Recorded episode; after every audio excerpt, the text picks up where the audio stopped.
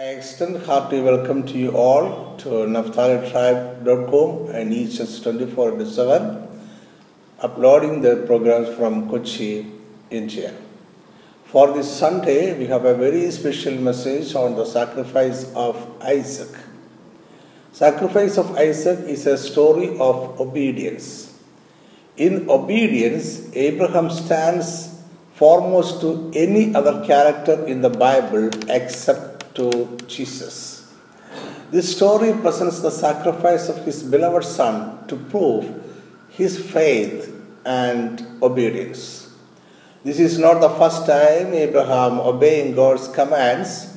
While he was living with his father and relatives and his friends in his hometown Ur, he was called by God to move out to another promised land he immediately obeys. Abraham was a worshipper of Yahweh the Lord. This is very important in the ancient uh, society in which Abraham lived. Perhaps Abraham was the only worshipper of Yahweh during his time. Worshipping Yahweh existed from the time of Adam himself, since Yahweh the Lord is the creator of the world and everything that exists in it. Adam was also created by God. That means Adam was not a self originated or self evolved living being, but a created human being. Adam had the rare opportunity to see God face to face and speak with Him and commune with Him every day. But later, the seed relationship broke because Adam's disobedience to the commands of the Lord.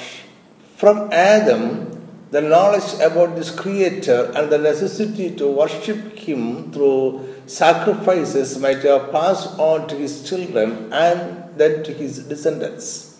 But unfortunately, men left Yahweh for many other Gentile gods. During the time of Noah, God intervened in human history to punish the ungodly people. Their God found only Noah and his family worshipping him.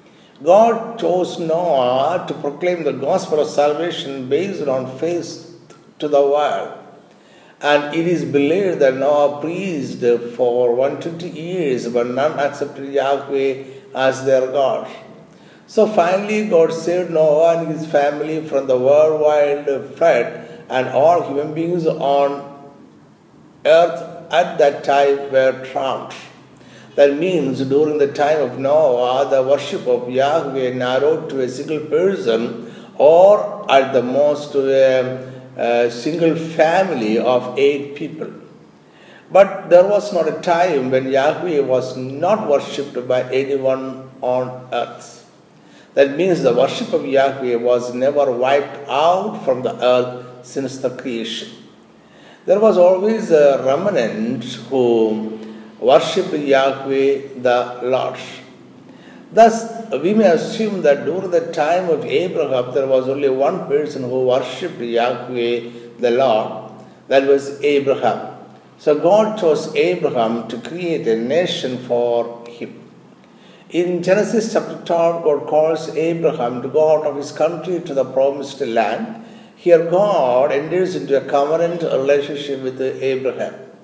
Abraham is promised of more than one blessing, among them was a great nation. Genesis chapter 12, verse 1 to 3. Now the Lord had said to Abraham, Get out of your country, from your family, and from your father's house to a land that I will show you. I will make you a great nation, I will bless you and make your name great, and you shall be a blessing.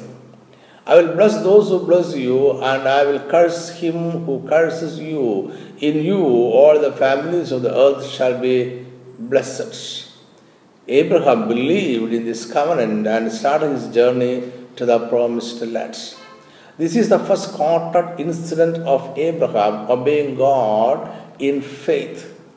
When Abraham was without a son, God's promise was to make him a nation. The covenant was repeated with more details in Genesis chapter 15 and Genesis chapter 17. And as a partial fulfillment of the covenantal blessing, Abraham begot a son at the age of 100. Abraham believed that this is the descendant in whom the covenantal promise of nation would be fulfilled. Then the great happening occurs. One day God asked Abraham to sacrifice his only son Isaac at the mountain top. Bible says that Yahweh the Lord was testing Abraham. Genesis chapter 12 verse 1 and 2. Now it came to pass after these things that God tested Abraham and said to him, Abraham, and he said, Here I am. Then he said, Take now your son, your only son Isaac, whom you love, and go to the land of Moriah and offer him there as a burnt offering on one of the mountains of which I shall tell you. Now, here we are with the question what did God test? What was really put to test? Or what do you mean by God tested Abraham? To this question, we have more than one answer, but what is a precise answer? Let us go to a precise answer. Here are some options for us to choose from. We may say that God was testing Abraham's faith in Yahweh the Lord. God was testing the obedience of Abraham even to the sacrifice of Isaac. God was testing that Abraham's faith in the covenant between God and him. God was testing Abraham's faith in a particular covenantal blessing. All these above answers are correct, but the last is the precise answer. God was testing Abraham's faith in a particular covenantal blessing. What was that particular covenantal blessing? God offered four covenantal blessings to Abraham in Genesis 12. One, a good land. Two, a great nation, a great name, and great blessings that will extend first to him. Three, divine protection. Four, great blessings to all the families on the earth. And God decided to test his faith in the covenantal blessing that Abraham will become a great nation. Now, a nation is not a single person, it is not a single family of father, mother, and a son. It contains the promise of a community of people under one king. Faith in this covenantal blessing was necessary for creating a community out of Abraham through which God can fulfill his plan of redemption of mankind. That is the important thing for God. God called Abraham because he worshipped Yahweh the Lord with the purpose of redeeming human beings from the slavery of the kingdom of darkness. God's final motive was not just to give some material blessings for a worshipper, but to fulfill his eternal plan of redemption. Abraham knew it. That is why Abraham lived in tents looking forward to the heavenly city that God Himself would create. Let us read from Hebrews chapter 11, verse 9 and 10. By faith he dwelt in the land of promise as in a foreign country, dwelling in tents with Isaac and Jacob, the heirs with him of the same promise. For he waited for the city which was which has foundations whose builder and maker is God. This is the answer to the question why God asked Abraham to sacrifice his only son. God wanted proven faith in the covenantal blessing about the nation that will come from Abraham. And this nation will consist of redeemed human beings. God's redemption plan started operating from the Garden of Eden, where He killed an animal, shed the blood of the animal, and covered the nakedness of Adam and Eve with the blood soaked sin of the animal. What really happened was that God covered the sin of Adam and Eve with the blood of a sacrificial animal. So, in redemption, there is covering of the sin with the blood of a sacrificial animal. Redemption is a reconciliation of man with God by covering the sin forever with the blood of a sacrifice. Redeemed community of God is a community of people whose sins are not exposed to God because of the blood of a sacrificed animal. The covenantal promise of nation is the kingdom of God inherited by the redeemed multitude of people. This is the mystery behind the sacrifice of Isaac. Abraham is asked to sacrifice his only son. And Abraham believed in the covenantal promise that he will become a great nation. So Abraham set forth to obey Yahweh the Lord, who is the originator and obligator of the covenant. It is God's obligation to fulfill the covenantal promise. Abraham's part is to trust God. Thus, the whole story narrows to Abraham's faith in the covenant promise of a nation of redeemed people. This faith is put to test. This test proclaims that the entry pass to the nation of redeemed people is faith. Without faith, none is permitted to inherit this nation. This is what exactly the kingdom of God presents. This is the kingdom where God is the king and the redeemed mankind is a citizen. Faith in the sacrifice for the redemption is the only entry pass into the kingdom. Abraham knew this plan of God, though we are not sure how far he could see into the seed of time. Abraham knew that whatever he attained in this world was not the ultimate purpose of his life and call, he has to inherit a kingdom created by God Himself.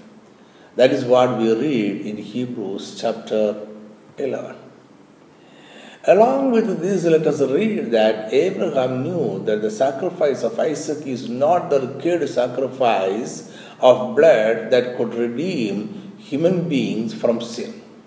Sin is the greatest subject for human being to solve. On the third day of his journey with his son and servants to the place of sacrifice, it is said that Abraham saw the place at far. Genesis 22 4. Then on the third day, Abraham lifted his eyes and saw the place afar off. We feel that Abraham saw not only the Mount Moriah far off, but saw the crucifixion of Christ at far off. Could Abraham foresee the crucifixion of Christ? The answer is yes. Abraham, during his life, saw even beyond the crucifixion of Christ. He saw far into the eternity, the kingdom of God itself. Let us read the following passage, Hebrews chapter 11, verse 13. These all died in faith, not having received the promises, but having seen them afar off were assured of them, embraced them, and confessed that they were strangers and pilgrims on the earth. Now, the word embraced in Greek is aspazomai, means to enfold in the arms. Only by implication it means to salute, and figuratively it means to welcome, embrace, greet, salute, take leave, etc. So we understand that Abraham saw the celestial city built by God Himself far off and lived on this earth, enfolding in arms that heavenly city. That means the eschatological heavenly city was not an idea, but a truth that he saw and experienced in his everyday life. Abraham could see far into the redemptive plan and saw Jesus. Bring ye all the tithes into the storehouse, that there may be meat in mine house. And prove me now herewith, saith the Lord of hosts, if I will not open you the windows of heaven, and pour you out a blessing, that there shall not be room enough to receive it. And I will rebuke the devourer for your sakes, and he shall not destroy the fruits of your ground, neither shall your vine cast her fruit before the time in the field, saith the Lord of hosts and all nations shall call you blessed, for ye shall be a delightsome land, saith the Lord of hosts.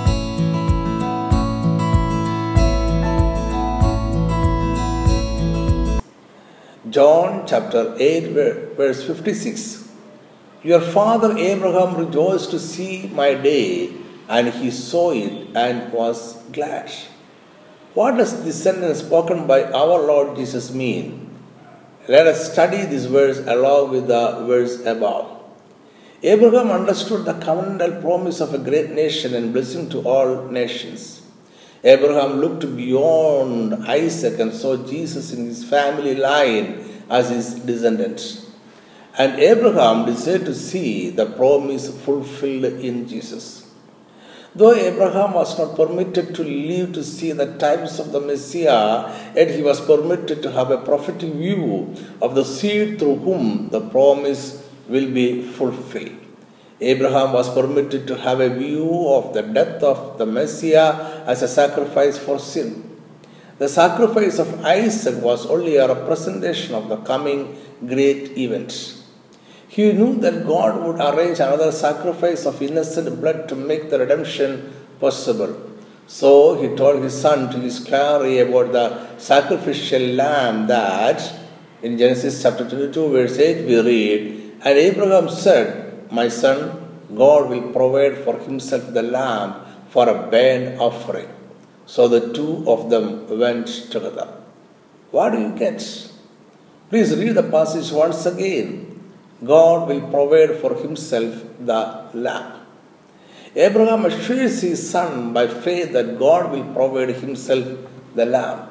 Surely Abraham is not talking about an animal he may find on the top of the hill to sacrifice instead of Isaac, but he spoke of something beyond that. Again, we read in Genesis 22 14, and Abraham called the name of the place, the Lord will provide, Jehovah Jireh, as it is said to this day, in the mount of the Lord it shall be provided. The verse means God would provide a victim, and in due time an offering would be made for the world. Abraham looked beyond the horizon and saw the cross on the mount. And historians say that Jesus, the Lamb of God who took away the sin of the world, was sacrificed on this mountain or in this region of the mountain. Again, we read Abraham telling his servants as they reached the bottom of the Mount Moriah to wait there, and that they, the father and son, would go up, do the sacrifice, and they, the father and the son, would return. Genesis 22 5. And Abraham said to his young men, Stay here with the donkey, the Lord and I will go yonder and worship, and we will come back to you. What does that mean? Abraham so far off that it is not Isaac who is sacrificed for the redemption of humankind. Abraham saw Jesus, the cross, and the kingdom of God. Abraham had faith in what he could see beyond. And God tested this faith of Abraham in the covenantal promise about a great nation and descendants as stars. Let us conclude our message here. Let us read a passage recorded in Hebrews chapter 11, verse 17 to 19. By faith, Abraham, when he was tested, offered up Isaac, and he who had received the promises offered up his only begotten son, of whom it was said, In Isaac your seed shall be called concluding that God was able to raise him up even from the dead, from which he also received him in a figurative sense. Hebrews chapter 11 is a hall of fame of those who performed extraordinary faith in Yahweh the Lord. The passage here speaks of what Abraham did by faith. By faith, Abraham sacrificed his only son Isaac. That is true. That is what God intended Abraham to do. Not a real sacrifice of Isaac, but a sacrifice of Isaac by faith. Because the real sacrifice comes many years afterwards on the cross. God expected an action of faith from Abraham. Here, the writer of Hebrews, inspired by the Holy Spirit, is cleverly integrating faith and the real sacrifice of Jesus. Abraham sacrificed Isaac by faith hoping the real sacrifice of Jesus on the cross. How we can join the sacrifice of Jesus as atonement for human sins by faith, no other way. John 129 The next day John saw Jesus coming towards him and said, Behold, the Lamb of God who takes away the sin of the world. Jesus is the real sacrificial Lamb of God. He was sacrificed on the cross on the mountain. Faith in his sacrifice is the only way for redemption and inheritance of the King of God. May God bless you through this message. Please come back again on next Sunday for another inspiring message. Thank you.